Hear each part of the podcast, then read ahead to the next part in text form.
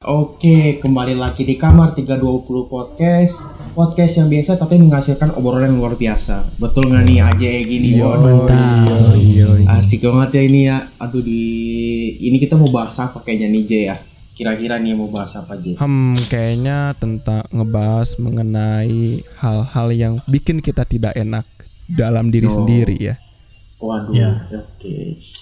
Eh, nanti layak kita mencoba lihat judulnya nanti ada di YouTube-nya aja ya, lihat aja ya buat orang-orang yang pengen nonton. Iya, iya jelas. Oke. Hari ini kita ada siapa, Jo?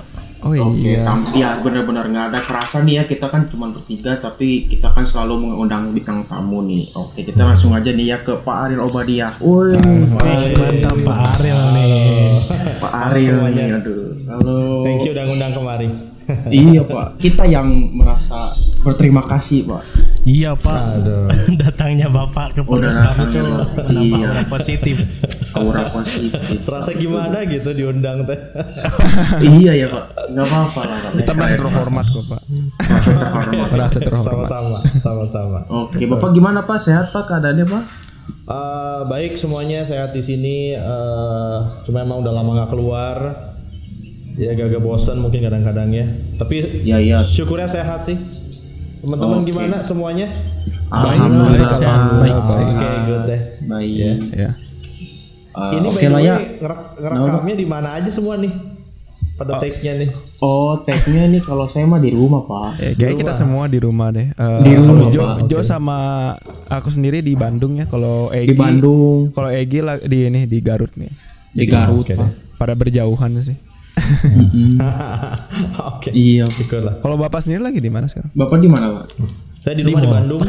Waduh. Enak ya dia rekam di kafe gitu. Nggak dapat izin. iya, iya, Pak ya.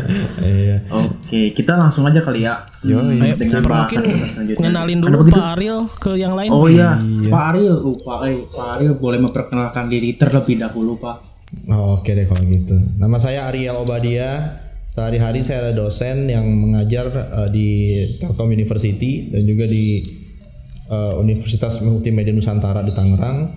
Mata kuliah yang biasa saya ajar itu tentang komunikasi antar pribadi, ko- pengantar ilmu komunikasi, public speaking.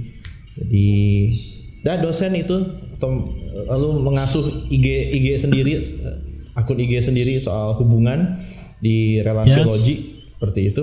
Dah itu.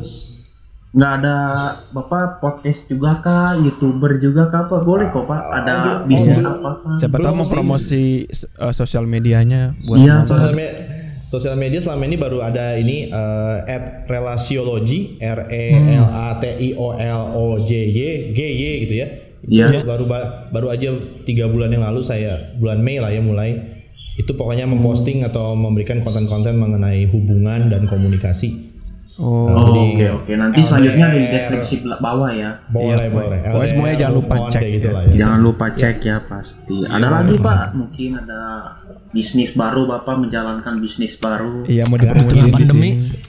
gini aja senang senang mengajar jadi ya gini aja termasuk mbak Oh. ngisi acara kayak gini ya seru-seru aja gitu Siap, siap. Oke, oke, oke. oke. oke Oke deh, kita langsung aja kali ya. Yo. Nih, eh, kalian tahu nggak sih insecure tuh apa? Dari AJ dulu deh daripada AJ tuh kayaknya udah Udah ingin gatel nih. ingin berkata-kata gitu.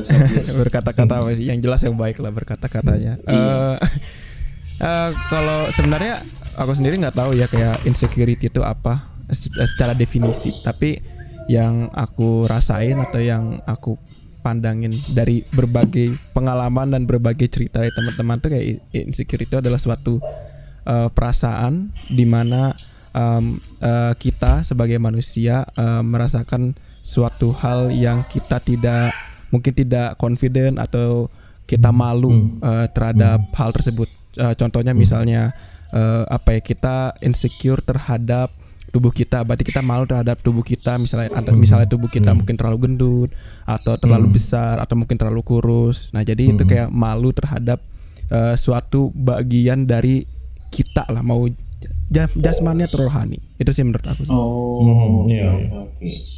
Kayak Google ya, tapi nggak apa-apa lah. Eh, lanjut lagi ke Benar. Egi, Egi gimana nih Gi? lebih sama lah kayak aja paling ngelengkapin. Jadi di mana posisi perasaan manusia ketika dia tidak sesuai dengan lingkungan mungkin ya. Kayak gitulah paling. Hmm. Ya lebih tepatnya kadang lagi juga mikir kayak ke ketidakpercayaan diri terhadap apa yang kita punya gitu. Ah iya. benar. Paling Itu aja kayaknya aku melengkapi Aje sama Egi kali ya. Aku lebih mikir kalau orang itu tidak mencintai diri sendiri kayaknya. Nggak tahu ya. Hmm. Bisa Kayaknya jadi, bisa jadi, bisa, bisa jadi. ya. Lebih lengkapnya pasti Pak Ariel kali. Pak Ariel bisa nggak sih Pak jelasin lebih detail buat kita, jadi kita bisa mengetahuinya gitu Pak. Ya oke, Eh, tadi omongan teman-teman udah udah udah banyak mengena sih ya. Dan ini ini saya perhatiin ke istilah insecurity ini populernya mungkin baru ba- sih bukan baru, baru tapi belakangan-belakangan ini. Walaupun dasarnya emang bener ada rasa malu betul, rasa takut, rasa khawatir itu basicnya lah dasarnya kenapa kita insecure. Dan penyebabnya emang jadi banyak. Jadi kita mungkin takut dan khawatir karena sesuatu di masa lalu terjadi ya jadi mungkin teman-teman jadi kan kalau ada orang yang punya masa lalu yang nggak enak mungkin trauma-trauma maka hidup di masa ini dia mungkin jadi insecure contoh lu, lu lu lu pernah ngalamin lu ditolak sama cewek gitu sering. kan ya Sering. Ya, itu, kan, itu kan pengalaman ma- pengalaman masa lalu ya gitu kan ya. Iya. Nah, terus sekarang lu, lu suka sama cewek atau mungkin yang yang ya cewek itulah ya yang yang cewek juga mungkin suka sama cowok. Lagi deket. Terus ada rasa kepikiran kayaknya kita kayaknya gue ada peluang nih, gue ada peluang nih gitu ya. Tapi kita ingat kenangan masa lalu. Kegagalan di masa lalu yang kita belum berhasil lewatin tiba-tiba takut, tiba-tiba khawatir, insecure. Lalu dia bakal suka nggak ya? Apakah akan berakhir seperti dulu nggak ya? Lalu kita jadinya uh, akibatnya jadi lumpuh, nggak mau gerak. Ya udah dah daripada sakit lagi gitu kan ya, terluka lagi, mendingan nggak usah ngomong deh, pendem aja dah gitu. Kok relate banget ya? Ah, ya atau Paling mungkin gini juga- sih Pak. Eh, pengen nanya bedanya insecure sama kayak lebih milih-milih? Kan ada pak ya kayak orang nih kayak saya nih. Saya, saya jujur pak saya pernah kayak ada di posisi kayak bapak gitu tuh Hmm? Eh, eh bukan posisi yang bapak bilang tadi itu jadi Bukan- kayak bukan ngomong kayak, ya. saya nggak comfortable karena menyukai cewek itu karena saya takut masa lalu gitu kan itu tuh kan lebih kayak bermilah-milih itu tuh sebenarnya sama apa enggak atau sama aja dengan insecure gitu pak Oh, kalau orang bilang misalkan, oh saya tuh milih-milih ya, milih-milih. Ya di permukaan semua orang bisa ngomong apa aja sih. Tapi kembali lagi di bawah permukaan, kenapa dia milih-milih? Kan ada yang milih-milih karena pengen milih yang gampang, ya nggak sih? Iya iya. Pengen milih yang aman gitu kan ya, gitu kan ya. Jadi ya eh, sekarang baik lagi kamu memilih karena kamu memang, eh, oke gini, eh, pengen pengen pengen ke Jakarta, pengen ke Jakarta. Itu tujuan kita. Sekarang kendaraan terbaiknya apa? Kalau kita butuh harus sampai misalkan dalam waktu eh, kurang dari lima jam misalkan gitu. Kereta. Ya. Kita Kereta Nah, pilihannya bisa macam-macam kan sebenarnya kan ya. Tapi yang terbaik adalah mungkin misalkan pakai kereta atau pakai mobil pribadi gitu. Tapi kalau seseorang itu lalu gini, gue pilih yang lain aja deh, karena gue pengen cari yang lebih aman. Kenapa? Karena gue pernah kereta pernah kecelakaan, mobil pernah kecelakaan. Udah deh gue jalan kaki aja, biar lambat asal selamat. Ya kita bisa bilang dia milih-milih gitu. Dia nggak berani cari jalan yang terbaik menuju tempat tujuannya gitu. Dan mungkin bisa disebabkan karena ketakutan-ketakutan di masa lalu gitu. Jadi bisa saja sih. Tapi kalau dia, nah, sayangnya orang kan nggak ada yang nggak ada orang yang terang-terangan langsung ngomong gini. Gue insecure banget. Eh mungkin sedikit ya. iya sih pak betul karena karena tadi langsung terdengar tadi kamu bilang lu ada yang lu malu kah atau lu nggak percaya diri kah gitu Uh, Gengsi orang lah, Pak, ya, lebih betul ke gengsi juga sementara kalau apalagi kalau di media sosial semua orang pengen kasih tampilan yang terbaik gitu kan Iya. Eh, sedikit orang yang tampil di media sosial hari ini bilang hari ini gue rasa insecure foto gue jelek baru bangun tidur langsung difoto pokoknya rasa parah banget kayaknya jarang deh gitu Iya. Gitu. Oh iya, Ta- tadi juga misalkan soal masa itu masa lalu ya, masa masa kini juga bisa bikin kita merasa insecure. Tadi temen kayak bilang, oh iya karena ngeliat badan gua nggak nggak ideal gitu ya. Gua nggak ngerasa gue punya yang gua butuhi, yang gua perlu itu saat ini. Eh, mahasiswa baru tuh, masih ingat kayak zaman mahasiswa baru tuh? Iya, iya, Pak. Insecure-nya tinggi kan di Oh, masa iya, Pak. kini. Kenapa? Karena rasa tempat baru, segalanya baru, Oh, gua iya, kenal iya. orang gitu. dan dan ada kaitan juga sama masa depan jadi masa lalu masa kini masa depan masa depannya gini kalau misalkan kita pengen punya sesuatu di masa depan tapi kita ngelihat bahwa kayaknya susah eh makin ke depan makin susah. Nah ini orang-orang tua suka kayak gitu mikirnya. Gimana ya nyokolahin anak? Gimana kalau kayak gini? Gimana kalau kayak gitu? Ini gimana nih penyakit gak sembuh sembuh nih eh, covid segala gitu nggak ada obatnya. Akhirnya orang jadi insecure hari ini. Padahal kejadian di masa depan pun belum kita nggak tahu. Tapi gitu, mungkin kamu pada dengar ketemu orang-orang yang khawatir banget sama masa depan, ada yang khawatir banget sama kondisi hari ini, ada yang khawatir banget karena masalah masa lalu gitu. So itu mungkin yang bisa di yang bisa diterangkan soal insecurity itu kenapa kenapa terjadi gitu ya. Hmm. Kalau gini nih, ada nggak kan kalau dari temen kan dari kan orang dari aku mah tadi kan ngomongnya aku sendiri nih jadi kasusnya. Kalau Hmm. A- AJ atau Egi pernah nggak sih kayak ada temen kah atau kadang AJ Egi sendirilah kalau ke kampus itu ada nggak kasus-kasusnya nih? Dari Egi dulu kali ya sekarang. Ganti ya. boleh Egi. Kalau Egi pribadi sih Jo, kalau misalnya udah denger yang tadi ya kata Pak Ariel mungkin berarti eh, ada hampir sering berarti Egi merasa insecure kalau gitu ya. Egi kira ya insecure itu hanya berfokus pada kekurangan fisik aja Egi kira. Ternyata ya yang tadi kata Pak Ariel tuh kekhawatiran dalam segala hal. Cuman Egi juga pernah sih merasa kayak kayak gini apa namanya? Oke lah dibilang kan Egi ngomongnya soal fisik ya kan tinggi badan Egi mungkin tidak sesuai dengan standar orang-orang di Amerika ya. ya kayak gitu. Jadi kadang suka aduh gimana nih? Gitu. Terus kadang kulit juga kan dikatakan Asia Tenggara pun agak sedikit lebih condong ke Amerika Latin gitu ya. Nah, jadi itu sih lebih ke terpaut. Kalau Egi pribadi lebih ke kondisi fisik. Tapi alhamdulillah sih karena mungkin di sisi itu ya karisma Egi agak sedikit naik. Jadi nggak terlalu jadi nggak terlalu terlalu dipikirin pusing banget sih kalau soal itu. Tapi ada kala gitu. Ada kala Oh, oke. gitu mikir tapi nggak sering-sering amat. Iya. Oke oke. Hmm. Kalau dari AJ nih AJ nih. Ah ya.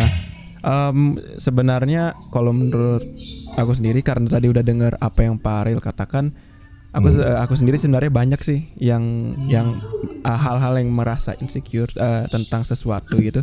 Cuman yang jelas ya seperti yang Pak Ariel bilang juga nggak tapi nggak semua orang bisa langsung ngatain kayak blak semuanya gitu kan. Jadi mungkin mau ngasih tahu kayak salah satu aja ya. Salah satu dari se- suatu hal yang aku sedikit insecure. Em, jadi kalau misal eh, kalau aku sih waktu itu kan sempet nih em, ada masa-masa di mana mungkin dari TK sampai SMA em, awal itu aku sendiri gendut kan. Ah, gendutnya gendut banget gitu maksudnya udah ngelebihin lah dan em, pada masa pada waktu itu emang eh, aku sendiri merasa eh, insecure terhadap tubuh aku sendiri Eh, maksudnya dalam arti em, aku nggak suka ngelihat tubuh aku sendiri aku nggak suka ngelihat foto-foto aku sendiri em, aku nggak suka aku nggak suka orang-orang ngelihat tubuh aku gitu sampai sampai apa ya sampai sampai jadi kalau misalnya aku pergi itu aku nggak mau pakai em, celana pendek atau pakai baju pendek karena nanti bakal kalau misalnya pakai baju pendek ini misalnya tangan aku bakal kelihatan dan aku merasa gendut jadi aku nggak apa sih nggak merasa percaya diri gitu.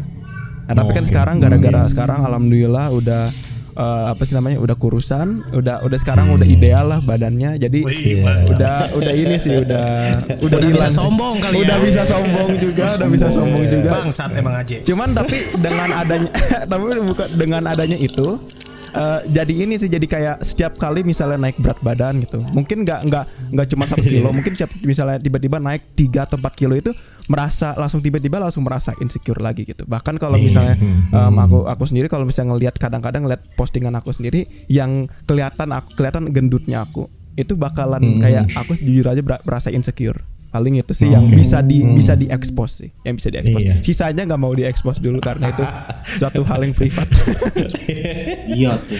Ah, nah, Pak, gimana tuh Pak? Bapak menanggapi tuh ada Egi, Bentar. ada Kalau Egi mau tanya boleh gak? Ah, boleh, Oh ya, boleh Egi. So, Kalau kalau bapak sendiri pernah gak merasa di titik paling paling insecure? Waduh. Gua nggak inget. ini. Gua nggak inget titik paling ya. Tapi pernah sih pernah. eh usia 20 8 gitu kira-kira itu ada masa-masa berat tapi sebelumnya juga pernah kayak gini fisik kalau tadi soal fisik ya uh, gue share dari susunan susunan gigi gue nggak bagus sampai hari ini Hmm. Jadi kalau istilah gue tuh apa uh, yang yang mau jualan banyak tapi yang lapaknya sedikit. Jadi ya kayak kayak tukang iya. jualan tuh paling bertumpuk aja depan belakang kayak gitu nah. Eh. Sampai hari ini dan itu ada masa-masa kalau tadi uh, kamu bilang pakai baju aja sampai kita mikir-mikir. Gue dulu pernah foto setahunan penuh nggak mau nunjukin gigi sama sekali. Uh. Karena saking malunya. Gitu. Malu banget gitu dan dan itu bikin jadi sangat sadar sama foto tapi setelah lewat emang udah nggak peduli sih ya udah uh, dan dan itu satunya berkat ada orang yang pernah bilang senyum gue bagus gitu jadi itu itu itu sangat uh, ngeboost banget percaya diri gitu. Nah sekarang kalau titik terendah uh, pernah usia 28 gue kehilangan banyak hal gue kehilangan pekerjaan di tahun yang sama. Gue juga kehilangan pacar waktu itu. Oh. jadi ngerasa kayak gimana ya? Usia 28 Sendiri gitu, itu waktu itu sebenarnya lebih banyak gak, merasa gagalnya karena gue nggak punya pekerjaan hmm. gue waktu itu tahun 2008 nggak tau teman-teman uh, zaman sekarang mungkin pada udah nggak pakai Facebook ya 2008 tuh Facebook lagi rame-ramenya yeah. hmm. gitu gara-gara Facebook reuni banyak ah. kan yeah. itu hampir semua reuni gue skip gitu kenapa karena karena malu kalau nanti lu datang ke sana lu ketemu temen lu temen lu nanya pasti kan kerjaan lu apa nah, ya? Iya. Nah, hmm. usia 28 tahun lu nganggur, itu something wrong. Ada apa yeah. gitu. Lu ke mana aja gitu kan ya. Uh, mau usaha? Enggak. Gue waktu itu dipecat dari pekerjaan gitu. Itu titik rendah, rasa kayak gagal banget. Lalu yang memalukan harus minta uang sama orang tua waktu itu karena tinggal di Bandung. Gengsi mau pulang ke rumah orang tua, nggak mau. Terus bilang gini, ya udah deh, tolongin kirimin lagi duit Nah, sementara teman-teman gue udah bikinin rumah buat orang tuanya usia 28 tahun, hmm. Gue minta uang lagi sama orang rumah untuk gue bisa tinggal tetap hidup di Bandung gitu. Hmm. Dan itu agak-agak ya malu lah, minder nggak mau keluar kamar, cari tem uh, menghindari tempat-tempat keramaian, takut takut ke gap sama teman serius. Hmm. tapi gue kesepian. Tapi gue kesepian. Jadi kerjaannya nyalain Facebook sama nyalain Yahoo Messenger yang almarhumnya udah nggak ada tuh ya. Nyalain aja sepanjang hari. Kenapa? Siapa tahu ada yang lihat gue lagi aktif ngajak gue ngobrol tapi nggak mau ketemu langsung pokoknya. Uh. itu insecurity yang ya menurut gue juga waktu itu parah ya kayak uh, kok bisa ya kayak gitu ya? Sekarang agak kadang suka kayak nggak percaya kok bisa kayak gitu ya? Tapi mungkin laki-laki ya kebanggaannya kan pekerjaannya ya nggak sih iya karirnya sih, punya apa lo tongkrongan lo apa gitu. Nah sekarang gue waktu itu masih ngekos usia 28 nggak punya rumah nggak punya duit nggak duit duit kayak minta lagi sama orang tua pekerjaan nggak ada. Ya gitu deh itu, itu kalau itu insecurity yang gue alamin tuh. Ngejawab pertanyaan tadi itu tapi sekarang mah alhamdulillah ya pak. Karena cerita Tuhan itu kadang kita ada yang tahu gitu Nah, ya, jadi sebenarnya kalau kalau mau bocorin jawaban ya teman-teman ya, kalau tanya insecurity gimana kalau lagi sekarang insecure, ya gini deh, uh, eh, gue juga nggak percaya gue bisa bahagia lagi kemudian suatu suatu hari gitu ya. Tapi hmm. cerita lu bisa balik loh gitu, entah hmm. gimana caranya gitu. Hmm. Jadi ya insecurity itu kadang-kadang kayak babak-babak dalam hidup yang mau sudah lewatin aja. Hmm. Kayak nggak ada, kadang-kadang kayak nggak ada obatnya, kadang kayak musim ya musim dingin kalau di barat ya musim dingin mau cari makan ke mana? Ya udah di rumah terus. Tapi begitu musim dinginnya beres ya beres aja. Kerja hmm. lagi gitu gitu. Jadi bisa sih gitu. Kalau kalau bandingin sama sekarang lebih happy mana? Ya sekarang lah. Gitu. iya sih kok pernah sih saya juga ngerasain gitu kok hmm. pernah pernah kayaknya pasti semua orang gitu cuman ada ya kayak gitu. Cuman ya ya maksudnya ya gitu. Semua orang pasti pernah gitu. Iya ini iya sih. ini ini bukan penyakit. Dalam arti ada sih yang parah ya teman-temannya. Yang lu kayak paranoid ya itu ya dokter kado klik paranoid. Lu ketakutan banget sama segala sesuatu. Oh iya pak. Saya punya temen itu pak. Hmm? jadi oke saya sedikit cerita ya. Jadi teman hmm? saya itu dia cewek pak. Hmm? uh, teman tongkrongan saya. Uh, dia cewek. Sorry nih agak ya kalau dia nonton. Dia itu uh, apa kulitnya tidak bagus Okay. Terus punya Apa, jerawatan gitu? Iya gitu pak. Oh, okay. Terus kulitnya okay. warnanya juga gitu. Pelangi. Dia itu iya sampai dia iya itu warnanya pelangi?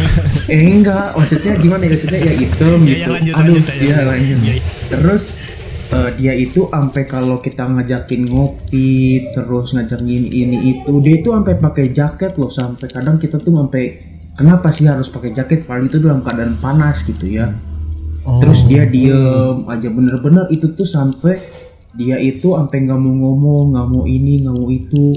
Beda sama di tongkrongan gitu. Kalau di tongkrongan kan mungkin di warung kali ya. Di warung tuh ya biasa we gitu. Cuman pas Ya, ada jadi orang-orang kayak gitu. itu sampai kadang tuh kalau kita ajakin juga aduh aku nggak mau deh. Bahkan di foto juga tuh aduh nggak mau deh. Gitu. Sampai Iya, iya. segitunya gitu. Iya iya. Can relate. Kalau Ya ada. Ada ada orang kayak gitu juga. iya Paling Pak kalau misalnya untuk obatnya Pak mau tanya nih. Kan ya pasti semua orang merasa kalau itu berarti berhubungan dengan fisik ini.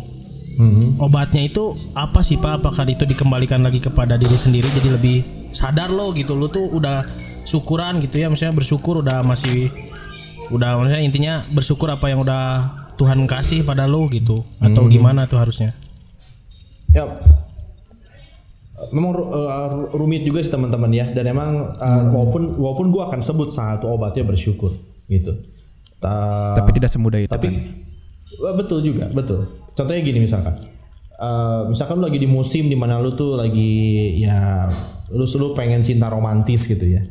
Lu pengen cinta romantis. Maka yang lu pusingin emang fisik banyak ya sering kali lu pengen daya tarik lu meningkat lu pengen paling Ganteng. Kelihatan banget keren lah ya depan orang-orang. Dan eh, sementara kalau misalkan nanti lu babak hidupnya udah musimnya musimnya mengenai eh, kerja gitu ya atau udah nggak kuliah atau mungkin lagi berumah tangga ya ya insecurity lu ber- soal anak lu insecure soal soal eh, pendidikan mereka lu insecure soal pekerjaan lu gitu. Jadi yang bapak-bapaknya beda-beda dan orang-orang insecure untuk hal-hal yang berbeda-beda juga. Jadi mungkin ada beberapa orang yang secara fisik mohon maaf gitu ya tidak memenuhi standar majalah gitu ya atau standarnya selebgram. Tapi dia cuek aja karena mungkin karena dia punya pikiran yang lain sisi lain yang dia pentingin di dalam hidup ini fokusnya. Tapi dia mungkin akan kesel banget akan insecure banget kalau misalkan podcastnya misalkan kalau dia nggak peduli fisik karena di podcast nggak peduli fisik gitu kan ya. Gue mau karena di podcast gue nggak ada yang like atau sedikit viewernya atau sedikit uh, pendengarnya baru dia insecure gitu. Jadi semua orang beda-beda. Kita nggak bisa ngomong sama seorang, udah nggak apa-apa badan lu kayak gitu, karena dia mungkin aja balikin ke kita, ya lu enak badan lu kayak gitu nggak kayak gue. Gitu. Jadi kita mesti hati-hati juga menyikapi kalau berhadapan sama orang-orang yang insecure. Uh, ok- mungkin nom kalau obatnya ya, kalau obatnya, obatnya nomor satu memang kita mesti kenali diri sendiri sih. Nomor satu mesti mengenali diri sendiri.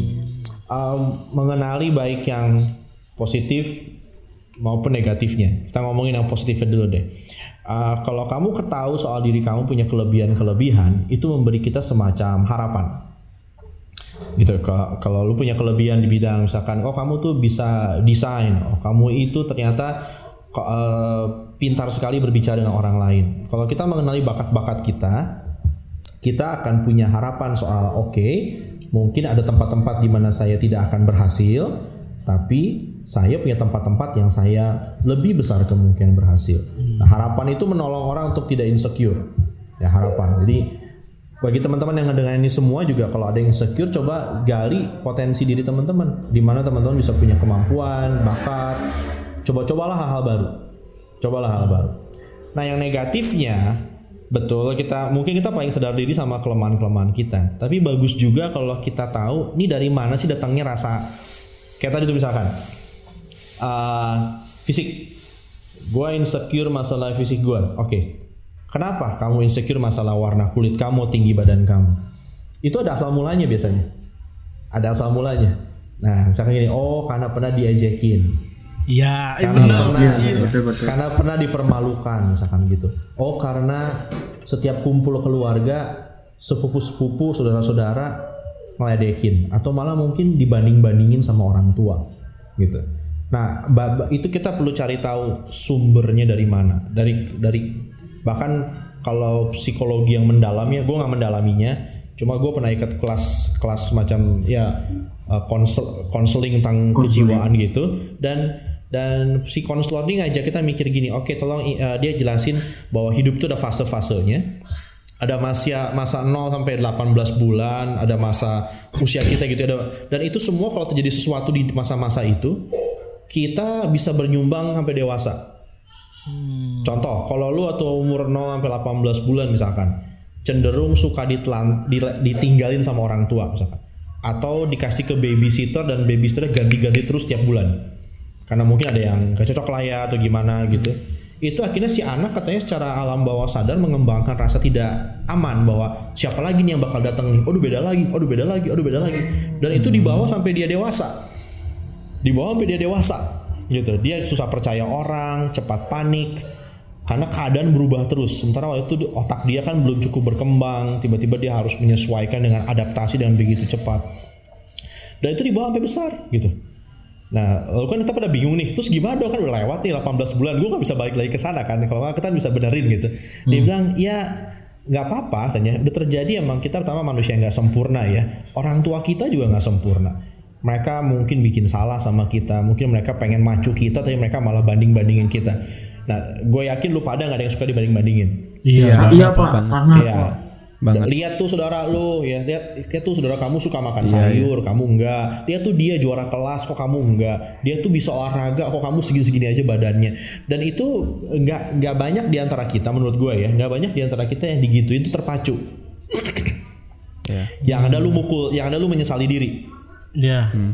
Kenapa ya gue kayak gini ya? Ya ampun, ya ampun gitu. Akhirnya kita bukannya uh, di bukannya tuh termotivasi, ya. Betul ha, ya ada sih yang termotivasi ya. Itu kan kayak atlet-atlet itu kan atau tentara kan kalau dimarahin, dijelekin termotivasi gitu ada kan ya yeah. dan mungkin nggak tahu lu punya teman yang termotivasi ngelihat temennya dapat A dia cuma dapat B gitu termotivasi gitu tapi ada yang bukan termotivasi mereka jadinya malah merasa mereka lagi dihakimi gitu ya yeah, benar ya dan itu uh, terjadi aja nah jadi waktu ditanya Terus kita mesti gimana? Nah kata si konselor ngomong gini, ya pertama satunya satu cara untuk sembuh dari insecurity adalah kita kita harus bisa juga memaafkan. Pertama memaafkan orang-orang yang dulu pernah menyakiti kita, menghina kita, merendahkan kita, bahkan tanda kutip ya, ngutukin kita bilang kamu tuh nggak akan pernah berhasil. Ya, kita harus bisa memaafkan orang-orang itu katanya. Kalau kita bisa maafin orang-orang itu, kita bebas dari tekanan mereka. Gitu. Itu nomor satu. Nomor dua yang maafkan diri kamu sendiri bahwa yeah. kita ada masanya apalagi kita masih kecil tuh kita memproseskan nggak nggak tahu deh mungkin kalau lu ingat zaman lu kecil ada hal bodoh yang lu lakuin. Yeah. ya ada cara-cara yang lu pilih untuk lari dari kenyataan misalkan uh, macam-macam deh ada yang mungkin teman-teman nggak tahu ya gue nggak tahu mungkin yang dengar juga mungkin ada yang dulu karena lari pengen lari dari kenyataan pengen cari pelepasan kelegaan SD udah mulai ngerokok. Kenapa? Karena merokok membuat tuh merasa diterima hmm. uh, dan akhirnya zat dalam merokok mulai membuat tuh merasa nyaman. Tapi asal mulanya itu karena lu mencari pelepasan, mencari sesuatu untuk ngelegain lu apa ya, dimarahin orang tua lu nggak bisa ngelawan, dimusuhin, dijauhin temen-temen lu nggak bisa paksa mereka. Tapi ada segerombol anak di sekitar rumah lu yang rokok, kayaknya ngerokok gampang deh, coba-coba aja, lu coba, misalkan kayak gitu. Termasuk juga pornografi dan sebagainya. Banyak orang lari memilih hal-hal yang salah lah hidup hmm. dan sekarang lu pikir ya ya dulu kenapa nggak gue termotivasi waktu dibilang gue kurang tinggi kenapa gue nggak berenang lebih lebih lebih sering? Ya minum susu lebih banyak. yeah, yeah, gitu ya. kita mungkin nyesal ini kenapa ya? Aduh coba ya coba. Nah lu mesti maafin diri lu juga. Lu mesti bilang sama diri lu it's okay yang udah lewat udah lewat. Gue nggak akan lagi dendam sama diri gue sendiri menyalahkan diri gue sendiri. Sekarang yang ada sekarang gue mesti ngapain ya? Itu itu itu perlu. Itu itu makanya tadi gue bilang insecurity soal masa lalu itu lumayan banyak beban yang kita bawa ke hari ini. Jadi ya kenali diri lu dulu.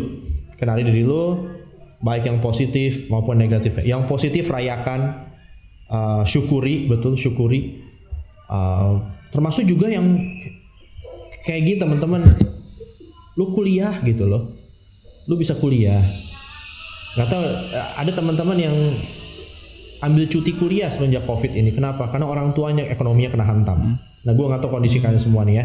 Tapi dan itu kalau kita masih bisa kuliah kita punya orang tua yang mungkin seandainya mo mohon maaf bagi yang enggak yang masih lengkap ya yang masih tinggal berdua bareng karena ada yang masih lengkap masih hidup tapi udah nggak bareng-bareng gitu lu punya tapi mereka sayang sama lu. Gitu misalkan. Lu punya teman-teman banyak sumber daya yang bisa akhirnya lu syukuri. Dan kemudian tadi maafkanlah masa lalu. Gitu. Nah itu itu uh, beberapa caranya gitu. Atau ada yang mau tambahin lagi? Eh, mau ditanggapi dulu gitu atau gimana? Caranya Oh. banyak banyak banget masalahnya. Nanti gua Coba. ngomong terus Eh, takutnya. Egi ada tapi coba yang lain dulu deh. Oh, eh, gini si eh, Pak cuman pengen kayak kan tadi kan Bapak ngomongin kayak diri sendiri gitu Pak ya. Kalau kita nih Pak sebagai orang temannya orang insecure gitu Pak. Kan kita dari Pak ya kan kita nggak tahu ya. Kita tuh baik. Kita tuh tidak mau menyakiti mereka gitu. iya ya Itu tuh bagaimana sih Pak kita harus mengapanya atau ininya atau itunya begitu ada nggak Pak? Biar nggak terlalu kayak bikin kayak apa ya? Tidak tersinggung kan gitu loh Pak. Iya iya. Uh, susahnya gue gini teman-teman uh, orang insecure yang terutama yang parah gitu ya itu jadi super sensitif kadang-kadang. Ya, dia dia dia muncul dikit terus uh, kita komentarin bajunya aja langsung dia ngerasa kenapa gue gendut ya. Iya Pak. Apalagi cewek Pak itu tuh sering Sama banget deh apalagi kalau cewek itu insecure. Iya, kalau- cewek. Kalau insecurity udah parah tuh emang jadi eh, kalau kita nggak cepet-cepet beresin insecurity kita atau nggak hadapi itu kita jadi kayak gelembung ya ke, ke ketojos dikit pecah pecah. Jadi emang kalau teman-teman udah hadapan orang teman yang insecure, teman-teman udah coba lakuin apa yang teman bisa. Kalau reaksi mereka pertama kali negatif, tolong jangan cepat menyerah. Ya jangan cepat menyerah, apalagi langsung marah. Masih untung gue mau nanyain, ini gue nanya gue dimarahin gitu kan ya. Jangan begitu juga. Sadari mereka terluka. Orang-orang insecure yang insecure cukup parah itu orang-orang yang terluka sebenarnya, terluka dalam dirinya. Dan katanya kalau hewan terluka, mohon maaf ya pakai istilah hewan ya. Hewan terluka itu kita mau sem- mau obatin, mau ngasih makan aja dia ngegigit Iya benar. ngerti nggak gitu kan? Ya kan? Iya. karena dia lagi baru terluka parah dia curiga kan? Kita ngedeket baru julurin tangan pengen nyentuh luka dia dia gigit tangan kita. Nah itu terjadi. Jadi kalau teman-teman ketemu orang insecure yang separah itu yang kayaknya eh, jam- gampang banget tersinggung itu kita mesti ya bersabar juga sama mereka. Nah orang-orang itu bisa didekati kalau mereka tanda kutip tan- tang- tangki emosionalnya penuh. Dan berarti gini lu invest ke dalam hidup mereka lu kasih perhatian lu ke mereka. Nah kalau kamu udah cukup punya banyak eh, mereka udah terima cukup banyak perhatian dan kepedulian dari kita next time kita mau ngomong atau mau nanya atau mau ngorek masalah mereka apa mereka bersedia terbuka. Jadi kita kita sebelum kita buru-buru pengen pengen eh, tahu ini itu gitu ya kita perlu eh, tunjukkan dulu bahwa kita teman yang peduli. Teman yang peduli. Nah salah satu bentuk kepeduliannya adalah mau mendengarkan. Jadi kalau mereka berkeluh kesah coba dengerin. Coba tanya emang kenapa sih lu? Iya gua gua nggak suka tau nggak gitu lagi. Oke emang kenapa lu nggak suka kalau disebut pakaian lu begini? Atau lu kenapa takut banget soal kuliah bakal begini atau orang tua lu bakal begini? Begitu mereka mulai coba cerita dan mendengar kita coba dengarkan dengan baik nggak menghakimi mereka merasa diterima nah cepat atau lambat mereka mulai terbuka dan kita bisa bisa sebanyak mungkin kita bisa lakukan ya memotivasi mereka dan menolong mereka untuk melihat kondisi mereka gitu. Oke. itu mungkin yang bisa gue kasih tahu. Oke dari Egi nih Gi, tadi kan belum ngomong nih Egi. Silakan Gi. iya. Ini ini bertolak belakang sama yang kata Jo. Kan kalau kata Jo teman sebagai teman yang baik ya. Nah, kalau di Egi sendiri Pak, misalnya gini, kan kata Bapak tadi harus cari dulu penyebabnya dari mana gitu kan ya. iya Nah, kalau misalnya penyebabnya dari lingkungan yaitu teman-teman kita yang suka ngeledekin kita, apa sih haru- yang harus kita lakukan gitu, Pak? Apakah kita harus dengan menegur dia dengan cara sebaik mungkin atau udah aja kita menghindari dia gitu? oke Kadang Iya, kan ada ini- suka ada temen yang gak tahu diri pak dia tuh terus aja gitu ngebahas soal itu gitu kan Iya, di kumpulan pertama dibahas di kumpulan dua dibahas padahal udah tahu gak suka gitu Mm. Iya iya. Oke betul. Itu Emosi pertanyaan nih. bagus tuh. Tenang Gi, tenang Gi. Iya. Tapi itu pertanyaan bagus ya. Ah, tentu saja yang paling ideal adalah kita yang harus sembuh gitu. Karena ada yang bilang gini, kadang kalau kita sudah mencoba tapi kondisi kita mencoba merubah keadaan tapi kondisi tidak berubah maka mungkin yang harus kita ubah adalah diri kita sendiri gitu ya jadi memang yang paling ideal adalah oke okay, gini misalkan uh, ya kita nggak bisa cegah misalkan kayak matahari bersinar dan hujan turun. Kita nggak bisa cegah itu. Kita nggak bisa cegah musim berganti. Yang anda bisa lakukan apa mengantisipasi gitu kan. Mempersiapkan diri mengantisipasi dan beradaptasi. Bahkan kemudian mencari inovasi-inovasi baru. Itu yang manusia lakukan seumur hidup mereka. Mereka dihajar sama wabah penyakit, pergantian musim, uh, bencana alam. Tapi manusia, umat manusia bertahan apa? Karena mereka melakukan itu, mereka adaptasi, mereka antisipasi, mereka berinovasi. Dan mereka juga ber, ya mereka juga berkontemplasi kalau mau lebih lebih rumit lagi katanya. Mereka introspeksi diri, mereka tahu oke okay, kenapa gue salah kemarin, kenapa gue gagal, gimana caranya berhasil, gimana caranya saya supaya nggak takut lagi menghadapi ini. Jadi dan mereka mulai memperbaiki diri mereka. Mereka nggak coba, mereka mencoba mungkin untuk memanipulasi alam seperti yang udah sekarang orang lakukan hujan buatan sebagainya. Tapi mereka juga banyak mengubah bagaimana cara mereka berpikir, mengedukasi diri mereka. Hmm. Jadi kalau teman-teman ada dalam kondisi misalkan, ya kalau kita bisa pilih teman-teman kita ya kita bisa tinggalkan mereka yang kita nggak suka. Dan saya sarankan emang kalau kita bisa pilih teman-teman kita, uh, selama kita bisa pilih itu maka carilah teman-teman emang yang positif. Hmm. Ya, satu cara untuk sembuh dari insecurity dan satu cara juga istilahnya menambah percaya diri kita adalah carilah lingkungan yang mensupport, mendukung kita untuk bertumbuh. Jadi waktu kita bikin salah mereka nggak menghakimi, waktu kita bikin benar mereka ikut merayakan. Mereka mendorong kita, nah mereka bukan orang-orang yang nggak akan mengkritik kita, mereka akan men-challenge kita, akan mengkritik juga kalau kita salah, tapi mereka tetap akan ada bersama dan mereka pengen kasih kita pengen senang dari kita maju. Nah, carilah lingkungan tersebut, milikilah, ya, milikilah. Dalam kondisi itu kondisi kita bisa pilih lingkungan kita, pilihlah lingkungan yang paling sehat. Cari lingkungan yang bisa membuat kamu bertumbuh. Uh, kalau kamu strawberry, jangan pilih di, uh, kalau kamu strawberry, biarpun pantai itu seru, tapi jangan ditanam di tepi pantai. Sebab strawberry nggak akan tumbuh di tepi pantai, yeah. daerah kering Strawberry mesti tumbuhnya di mana? Di Lembang, Bandung. Yeah. Oke, okay, tempatnya nggak mungkin nggak sefun itu, tapi gue bertumbuh gitu. Dan setelah gue bertumbuh, gue mulai menyukai wilayah itu sendiri akhirnya. Ya, jadi jadi uh, cari habitat yang cocok buat kamu gitu. Contoh aja kalau kamu contoh kamu pengen meningkatkan religiusitas, tapi kamu uh, berada di lingkungan teman-teman yang aduh males banget sembahyang, males banget mau mau mau melakukan kegiatan religius. Ya gak usah gak usah putus persahabatan tapi tempatkan mereka di posisi bukan utama kamu harus cari lingkungan yang bisa mendorong kamu untuk tadi misalkan kalau mau religius kalau mau kreatif kalau pengen jadi orang yang rajin suka olahraga gitu. Misalkan ya kamu harus cari lingkungan seperti itu. Nah sekarang kalau kita nggak bisa gimana? Gitu. kalau kita nggak bisa nomor satu tadi kalau kita bisa ngomong sama orang tersebut betul. Samperin tapi jangan di depan umum kalau bisa. Pribadi sampaikan gini uh, boleh nggak gue mau ngomong soal tadi lu ngomong ngomongan gini by the way ya gue nggak suka ya. Kamu boleh cerita sisi kamu dah gue waktu kecil gue pernah dibully dan gue nggak suka kalau diajakin badannya seperti itu. Hmm. dan gue gua hargai lu gitu kan ya. Kita temen gitu ya. Jadi kalau bisa nggak next time jangan bercandain soal kayak gitu. Ya. Nah lalu lihatlah reaksi dia. Ya ada orang yang bereaksi misalkan ya malah mungkin dia minta maaf dia nggak tahu banget. Gitu ya dia nggak tahu. Kalau dia nggak tahu ya kita kasih kasih maaf lah ya kita kasih kesempatan. Bahkan kalau dia masih kelupaan kita kasih kesempatan lagi nggak apa-apa uh, atau kalau dia lupa kita ingetin. Dan mungkin dia inget aduh sorry sorry ya gue inget gue inget. Nah, tapi kalau kita lihat bahwa dia sengaja mengulang-ulang itu dia tidak mau berubah. Ya kita ketemu sama bully berarti. Perudung perundung perudung ya pakai itulah ya bully gitu. Ya kalau lu ketemu bully lu apain? Ya udah ya culik uh, buang aja orangnya pak.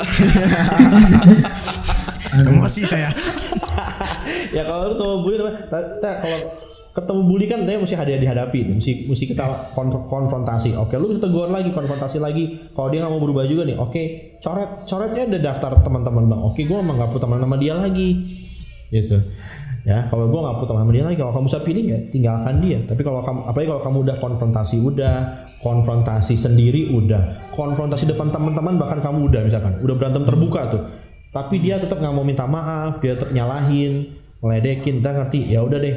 Ya mungkin terpaksa kadang-kadang kita harus say goodbye sama uh, komunitas tertentu. Sayangnya gitu ya. Tapi ya saya pikir kalau komunitas itu pun sehat seharusnya mereka juga ikut mengkoreksi anggotanya yang saling menyakiti gitu kan ya. Pengennya Berarti sih pertemanan harapannya gitu. juga itu pak ya. Pertemanan juga apa ya kayak lingkungan juga mempengaruhi kita kali pak ya. Oh betul iya. Insecurity itu eh, kita nggak bisa sembuh sendirian dah berarti. Kita perlu pertolongan orang lain.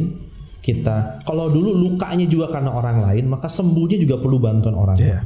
Jadi kita perlu perlu perlu ya apa obatnya buat seorang anak yang minder? Kepercayaan. Kepercayaan yang diberikan oleh orang lain gitu kita perlu lingkungan yang percayain kita untuk bikin salah nggak apa-apa. Ya nggak apa-apa. Ya bikin lagi perbaikin lagi. Jangan bikin salah lagi ya. Gini caranya yang benar.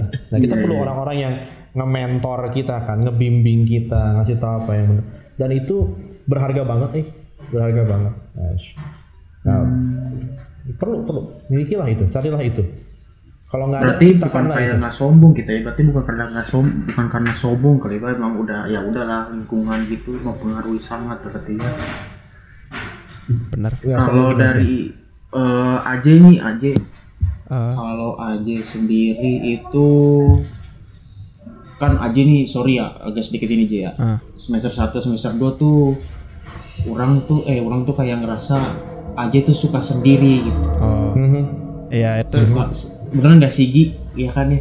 Iya, aja tuh suka sendiri aja. ya itu tuh apakah kan kita mah kan setelah kita belajar dari Pak Ariel ini kan mungkin apakah dari lingkungan kitanya yang kurang memahami Aje seutuhnya gitu? Apa bagaimana tuh eh J nih ya aku mau jelasin dulu em, pas semester 1 sama semester 2 itu aku emang sebisa mungkin eh, mencoba untuk ke balance eh, pertemanan antara di kampus dan pertemanan di antara teman-teman SMA jadi kenapa kena- kenapa sering ngelihat sendiri? Karena bisa jadi tuh emang biasanya pas lagi sendiri tuh lagi nunggu teman SMA misalnya mau bareng gitu. Atau sebaliknya juga misalnya teman-teman SMA aku juga misalnya ngelihat aku sendiri itu bisa jadi kayak lagi nunggu eh, teman-teman kuliah gitu. Ya jadi em, bukannya emang sih kalau kalau aku sendiri sih aku em, menganggap untuk untuk apa sih nyaman di suatu s- situasi atau tempat kalau buat aku sendiri itu emang biasanya agak lebih lama daripada orang lain cuman em, aku sih apalagi semester 2 sih aku udah udah merasa udah merasa Iya sih, nyaman merasa cuman enak tapi ya. kalau semester 1 emang karena baru fresh banget ya emang itu merasa agak sedikit bukannya nggak nyaman cuman masih proses lah masih proses Iya. tapi bukan berarti itu kayak aku malu atau apa gitu. Itu cuman karena ya mencoba untuk kayak mencari tahu balance yang benar tuh seperti bagaimana sih gitu. Kalau Coba ini jadi dari- ada tanya Oh, ya, lagi kenapa? bentar. ya Soki Eh, Pak eh, mau ini Pak tanya. Kan kata Bapak sesuatu jarang banget ada orang yang apa namanya nge-show up rasa ke insecurity-nya di media sosial gitu ya. Nah, tapi belakangan ini Pak justru mereka tuh kadang ada aja Pak yang misalnya ngupdate wah dia tuh ya tiba-tiba ngupdate kekurangan dia gini-gini tiba-tiba ada nyelipin kata ah gua tuh merasa insecure gitu sekarang gitu. Nah, menurut Bapak sendiri itu gimana gitu Pak? Buruk gak sih atau mungkin maaf nih ya teman-teman atau mungkin mereka itu hanya mencari Perhatian. perhatian, aja gitu. Ah, Oke, ah, gue ada kasus ya. Ada satu bekas mahasiswa saya itu beberapa bul, mungkin sebulan terakhir karena temenan di Facebook gitu ya. Dia tuh update statusnya mulai aneh-aneh, mulai aneh-aneh. Ah, tiba-tiba posting gambar-gambar yang serem, Oke. lalu dia foto di kosan dia ada botol-botol minum. Nah ini perempuan by the way. Oh ada botol-botol minum. Dia suka ma lalu dia mau upload video dia eh, nge-vape gitu. Lalu dia juga eh, suka mau kalimat-kalimatnya nelangsa gitu ya kayak kayak menyesali diri me- me- bahkan kayak memohon-mohon sama seseorang gitu nah Iya. sampai kemudian saya merasa saya rada khawatir karena dia merasa kayaknya aduh hidup gue udah gelap ya gitu kan ya. Nah akhirnya saya saya message saya bilang kamu kenapa gitu ya walaupun saya dalam hati ngomong gini ya paling juga akhirnya dia bilang nggak apa-apa juga tapi saya pikir ya udah Iya, saya iya. mau nanya gitu saya mau nanya gitu dan kemudian dia lalu minta DM Pak boleh DM nggak? Ya oke boleh. Dan lalu keluarlah ceritanya emang bukan masalah emang masa lalunya udah nggak enak ya misalkan masa lalunya udah nggak enak. Tapi dia saya nggak bisa cerita juga tapi bahwa oke beberapa orang emang kalau mereka lalu mulai uh, mulai mengekspresikan insecurity mereka, pertama bisa jadi itu udah overflow, itu udah melebihi kapasitas. Beberapa orang nggak tahan banget sampai akhirnya mereka dan kalau kamu bilang cari perhatian ya dalam arti gini ya orang kalau terluka tuh ya butuh pengen diperhatiin kan gitu. Iya, betul. Iya kan? Pengen betul. Jadi cari perhatian bisa jadi karena ada orang yang cari perhatian karena kesepian karena pengen haus perhatian tapi ada orang yang cari perhatian karena ter- terluka benar ter- terluka. Jadi bisa jadi mungkin dua-duanya. Nah, tapi kalau sampai orang pengen ngomong di media sosial dan kita tahu dia bukan seleb ya kan seleb kadang sengaja cari cari sensasi gitu ya Iya, Iya, untuk iya. marketing, Pak, Iya, marketing. iya. karena karena itu ber- berdampak ke keuangan mereka Iya. gitu. Tapi tapi kalau kita kenal orang biasa yang apa sih untungnya gitu ya, ngumbar aib mereka di di situ. Biarpun sebenarnya kita pikir ya ya kalau please jangan di media sosial sih ya. Ta- tapi bisa jadi itu teriakan minta tolong.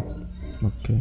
Nah, saya saya eh, memang kita jangan terlalu panik, jangan terlalu leb- eh, lebay juga kayak ngerasa, waduh kenapa nih pak dia dia janjian gini. Memang jangan panik juga, tapi saya coba untuk belajar. eh, mendingan kayak gini, mendingan gue samperin ternyata itu bukan apa-apa daripada ternyata ada apa-apa tapi gue nggak nyamperin gitu, gue nggak datengin gitu. Oh, iya, iya. Jadi nggak, jadi jadi kadang bertanya aja sih. Sa- Apalagi kalau ngeliat polanya udah, ini udah satu bulan nih kayak tiap kali gue buka Facebook namanya muncul, kok sedih banget sih statusnya gitu ya. Terus terusan konsisten, kan ada yang sesekali gitu. Ini konsisten, tapi akhirnya saya beraniin. Benar dia punya masalah. Gitu. Dan wow dan bahkan setelah ada, dengar ceritanya pun ya saya harus akui saya nggak nggak punya solusi apa-apa gitu. Tapi bisa jadi orang-orang yang menunjukkan insecurity secara terbuka itu betul cari perhatian. Bisa jadi cari perhatian karena haus perhatian gitu ya. Kayak nggak ada penggemar gitu kurang likes mungkin gitu tapi ada juga yang emang teriakan minta tolong gitu itu Oh, Pak sama ini Pak mau nanya. Mhm. Em, Bapak menurut Bapak gimana nih Pak statement ini? Eh, orang yang biasanya suka ngebantu orang justru dia itu adalah orang yang paling sakit. Itu tuh gimana tuh Pak? Oke. Hmm. orang yang paling suka ngebantu orang karena dia adalah orang yang paling sakit. Soalnya kan banyak gitu Pak statement-statement kayak orang orang tuh ibaratnya kalau kita tuh mikir wah nih orang tuh kayaknya nggak pernah ada sembuh orang ini nggak pernah ada sakit apa kayak gimana sih ya gitu gitu gitu terus Oke. sampai ada yang ngomong ternyata dia tuh di hatinya tuh mungkin terluka tapi mencoba menutupinya dengan membantu memikir buat kayak gitu kan ada yang kayak gitu tuh. Nah, Iya iya tuh, iya. Pak? Uh, kalau makna kutipan itu adalah seperti itu betul. Ada orang-orang yang memiliki sakit dalam hidupnya. Uh, misalkan gini, misalkan gini. Kalau kalau kalau seseorang mengalami trauma dalam hidupnya, kegagalan ketika dia mencoba menolong orang lain, dan orang yang ditolong itu kemudian tidak berhasil ditolong, itu trauma dari masa lalu. Ada mungkin dia akan mencari penebusan gitu ya. Dia mencoba untuk menebus kesalahan dia di masa lalu dengan menolong orang-orang saat ini. Sebanyak mungkin dia coba tolong, tapi itu bukan karena dia baik hati, tapi karena dia pengen eh, sem- itu upaya dia untuk sembuh juga. Dia pengen sembuhin luka dia, penyesalan dia yang dia udah taruh dari semenjak eh, dari dulu gitu. Jadi mungkin juga memang orang-orang yang sepertinya tanda kutip sangat baik, sangat sangat eh, senang menolong, sebenarnya juga punya luka. Dan mungkin dengan menolong dia pikir dia bisa menyembuhkan lukanya. Dan walaupun itu nggak sehat loh ya, itu nggak sehat, itu nggak sehat. Iya, karena dia nggak menyembuhkan itu dia nggak- eh, pertolongannya di hari ini tidak akan bisa menebus kesalahannya di masa lalu. Karena yang ditolong beda, ceritanya beda, dan akhirnya mereka sedihnya kemudian jadi burn out, kehabisan tenaga. Karena mereka ya kayak kayak, kayak kecanduan gitu, ngerti nggak? Kecanduan, kecanduan feel good setelah menolong. Karena mereka dulu pernah mencoba menolong, mungkin orang yang paling mereka sayang dulu, tapi ternyata tidak berhasil tidak berhasil atau hasilnya buruk aja. Jadi memang perlu diteliti juga, uh, ter- terutama kita masing-masing ya, kita semua yang lagi dengar ini, teman-teman yang lagi podcasting ini, kalau kita lagi mau menolong orang, kita juga perlu mengecek motivasi kita. Apakah saya mengecek ini karena cuma untuk bikin saya rasanya enak? Karena berarti kita menolong orang dengan dengan cara yang egois. Kita menolong karena kita pengen merasa enak. I want to feel good about myself gitu. Kenapa? Nah, kenapa begitu? Apa kamu ada luka? Apa kamu ada kecewa? Itu pertanyaan. Kamu ada yang kamu sedih yang coba kamu tutupi. Nah, sebaiknya memang kalau kita mau menolong, baiklah kita melakukannya dengan uh, sukarela ya, dengan senang hati. Kenapa? Karena kita sudah pernah merasakan kebaikan, so kita menyalurkan kebaikan. Bukan karena kita mengharapkan kebaikan balasan. Idealnya berarti- begitu. Idealnya Berarti begitu. tujuan kita mau ngebantu itulah yang harus diubah berarti Pak ya. Niat. Iya, dan jadi kalau betul niatnya betul. Pada akhirnya niatnya kenapa sih kamu kenapa kamu pengen pengen pengen nolong ini.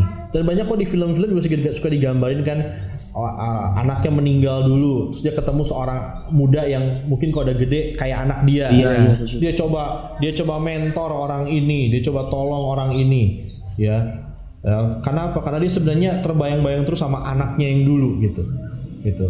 Sehingga akhirnya waktu si anak muda ini gagal dia marah-marah. Kamu tuh nggak tahu terima kasih ya digituin. Sementara si anak mudanya bilang siapa yang minta? Lu yang datang sama gua nawarin ini itu ini itu. Gua nggak pernah minta tolongin gua gitu. Berantem. Ya, syukurnya kalau di film-film suka berakhirnya baik. Di dunia nyata enggak kadang-kadang. Gitu. Ya ya. Jadi kita perlu hati-hati juga. Dan kalau mengenai kutipan tadi ya tapi lalu jangan langsung berasumsi semua orang yang baik itu berarti sedang mencoba menyembuhkan orang sendiri. ya. niat jahat. iya. Iya. Uh, uh, tapi paling nggak kalau kutipan tadi mengingatkan kita gini kalau kita udah sering tolong sama orang tolong yuk tunjukkan juga kepedulian kita sama dia. Karena dia bukan orang super dia juga capek dia juga punya luka dia juga punya masa lalu.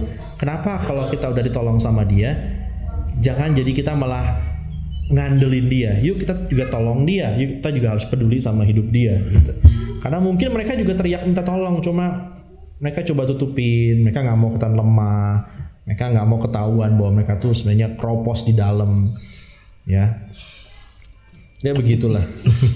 Sedih ya dengernya lagi sedih. Ini kenapa kenapa bahasannya jadi kayak yang ngena semua? Ya, asli. Ini relate, relate semua ya Allah. Ya, Ini lihat kayak semua. anak- contoh kayak anak sulung misalkan. Anak sulung suka dianggap sebagai jagoannya keluarga harus kuat harus ta- tabah contoh ke adik-adik harus jaga adik-adik. Lalu dia beberapa di antara mereka ada yang berontak nggak mau terima peran itu. Kabur berontak lawan orang tua atau malah gimana gitu. Beberapa di antara mereka ada yang dengan polos terima itu eh, pikul itu bahkan sampai mereka dewasa dan mereka kecapean gitu.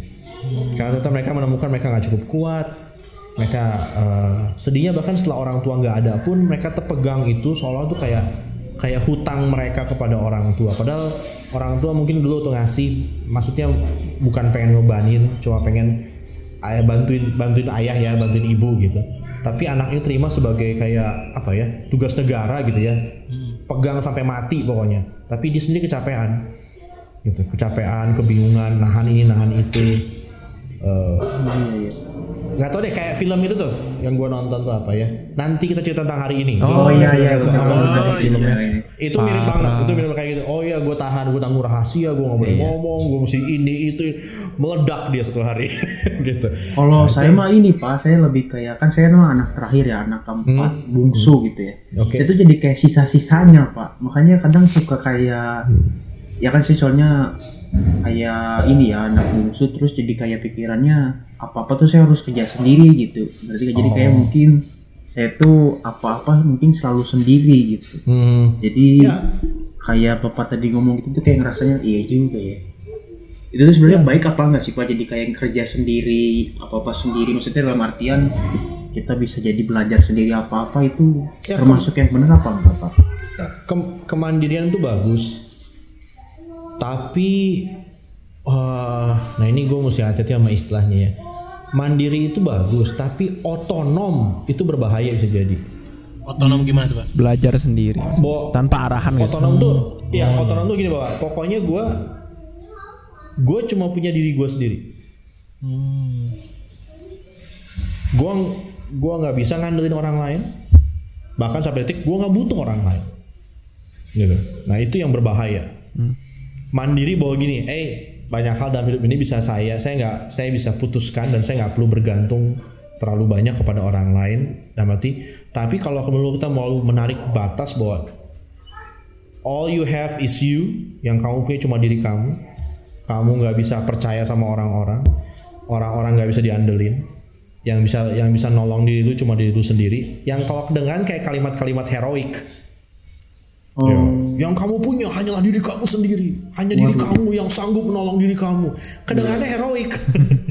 cuma kalau dibawa, cuma kalau dibawa ke titik ekstrim, serem kan? Gini, kita kalau ketemu teman yang udah babak belur, udah udah hancur hidupnya, terkapar akhirnya di rumah sakit, terus kita tanya, kamu kenapa? Lu dicerita tentang pengalaman rupanya sakit ini udah dia tahan sekian tahun dia nggak pernah cerita sama siapa pun. Dan kita sebagai teman-temannya yang duduk di tepi tempat itu kan gini kenapa lu nggak cerita sama kita? Kita kan bisa tolong. Coba kalau lu ngomong dari dari tahun lalu itu padahal kita bisa bikin ini ada ini ada itu. Yang kemudian dia cuma bilang iya gua nggak percaya sama kalian. Nah gimana perasaan lo ya Iya bahwa setelah sekian lama kita bareng-bareng lu nggak percaya sama kita gitu ya dan sekarang kita kamu udah di situ ya eh, terbujur kayak nggak bisa bergerak gitu padahal kita bisa tolong dan eh, ada penyesalan yang besar gitu ya. Dan ada rasa ada rasa terhianati bahwa ternyata kita kita selama ini nggak seperti yang kita harap nggak kita pikir. Ya di, di kepala dia kita pikir kita teman padahal enggak gitu ternyata. Ternyata kita aja di garis pinggir nggak pernah dikasih masuk ke wilayah hidup dia dan siap dan itu nggak sehat gitu. Nggak sehat banget. Buat diri dia nggak sehat dan akhirnya itu dia membuang banyak teman-teman dia melempar banyak hubungan keluar kalau kayak gitu. Nanti istri sama anak juga bisa dipercaya suami sama anak juga bisa dipercaya. Jadi hati-hati juga. Sekali lagi ingat eh, pelajaran SD dulu manusia adalah makhluk sosial. Itu ya ya. Lu, lu lahir lu butuh orang lain. Lu nanti mati juga lu butuh orang lain buat nguburin lu gitu kan ya. Jadi te- terimalah dengan senang hati dengan rela bahwa ya saya saya saya perlu orang lain. Dan malah sebenarnya kunci hubungan-hubungan yang bahagia adalah orang-orang yang menyadari bahwa saya butuh orang lain saya butuh dia saya butuh kamu gitu. Ya gitu. Dan dalam hidup yang saling tergantung itu ya saling ya saling tergantung itu kita belajar eh, itu terbuka mencintai belajar untuk terlihat rapuh sesekali pun di depan orang-orang yang kita sayang. Dan itu is okay dan malah itu yang membuat kita jadi manusia gitu kerapuhan kita itulah yang yang menunjukkan bahwa kita manusia Waduh. gitu sih Gak ada yang Bahasan su- gak, ini ya. gak ada yang Superman di dalam dunia ini. iya be- betul Superman betul. pun su- su- bisa patah hati apalagi kita gitu kan. Iya. Kecuali Rambo, Rambo sudah Ya itu dia film gitu. Ta- tapi sedih gak sih kali ini- orang kayak gitu Ya. Berat ya. Kayaknya ini Oh, kenapa berat, berat, berat karena emang s- s- pada realitanya Iya. ya eh, apa sih? Ya, Kita mengalami ya kita mengalami maupun Kita itu kecil mengalami maupun semua ini. besar gitu. Iya. Sem- ini pembahasan yang benar-benar kayaknya semuanya bisa bisa relate sih. Bisa campur sama jadi ya Iya. waktunya juga udah udah Eh, pokoknya yang nonton ya, pokoknya yang nonton nanti lu pokoknya yang nonton ini kalau kalian punya ada kasus-kasus ins- insecure dari diri kalian komen aja ya ke bawah. Siapa tahu aja dengan bahasa ini kita bisa Sharing. bantu juga lah sharing. oh, mungkin tambahan kita sedikit mau tambahan sedikit dulu bentar Eh, Oke, sebelum Sob J, silakan J. eh, apa sih namanya mungkin buat orang kan yang jelas insecurity ini suatu hal yang mungkin semua orang sedang alami sekarang ataupun kalau kalian belum mengalami pasti bakal ngalami di masa depan itu. Yang paling penting itu menurut aku sendiri itu yang pertama adalah eh, harus berdamai dengan diri sendiri dengan cara memaafkan diri sendiri dan memaafkan orang lain. Itu penting. Eh, terus yang kedua juga jangan lupa sharing dengan teman-teman yang kamu bisa percayai. Karena ya itu kan manusia itu adalah makhluk sosial. Kita nggak bisa ngadepin semua semua hal ini sendirian jadi em, apa sih namanya kita pasti bakal bakal perlu bantuan. Dan teman-teman kamu yang se- sejati itu pasti bakalan eh, apa sih namanya ngebantu. Merangkul. bakal- bakal merangkul. Em, cuman mau ngasih tahu ini pasti susah. Kayak apalagi maafin diri sendiri atau maafin orang lain itu pasti susah. Aku sendiri juga kadang-kadang apalagi maafin sendiri itu masih masih kesusahan. Tapi ya yang na- tapi orang-orang pasti bisa menga- apa sih namanya bisa menjalaninya lah ya kalau misalnya enggak eh, apa sih namanya kenapa kenapa ada orang-orang yang bahagia orang-orang bahagia sama dengan orang-orang yang bisa menghadapinya gitu Emang emang bagus Very good, aja good. ngomong. Oke oke oke. Kita mau terima kasih banyak Pak Ariel ya mau Pak, makasih sharing banyak ke Pak. kita. sama-sama Makasih banyak. sama-sama Kita Jangan jadi kapok. kayak lihat diri sendiri. Aduh, jadi sedih gini gitu ya. Makasih banyak Pak Ariel ya sudah mau datang ke sini, luangin waktunya Iya. Pak. Iya, Ya, thank you buat teman-teman udah kasih kepercayaan juga. Senang bisa ngobrol-ngobrol lagi. Yo. Iya, Oke, gitu. Oke, jangan lupa teman-teman yang nonton komen kalau kalian ngerasa ada rasa insecure tinggi atau gimana relate lah gitu. Terus jangan lupa like juga, jangan jangan ju- eh, jangan lupa juga Subscribe. subscribe Kamar 320 Podcast Dan juga follow Eh, di jangan- Spotify. dan follow juga Spotify Dan di Instagram. Kamar 30 Podcast juga ya. Instagramnya juga ada. Kamar.320. Iya. Nah, itu dia. Oke, makasih banyak ya semuanya. Dadah. Dadah. Dadah.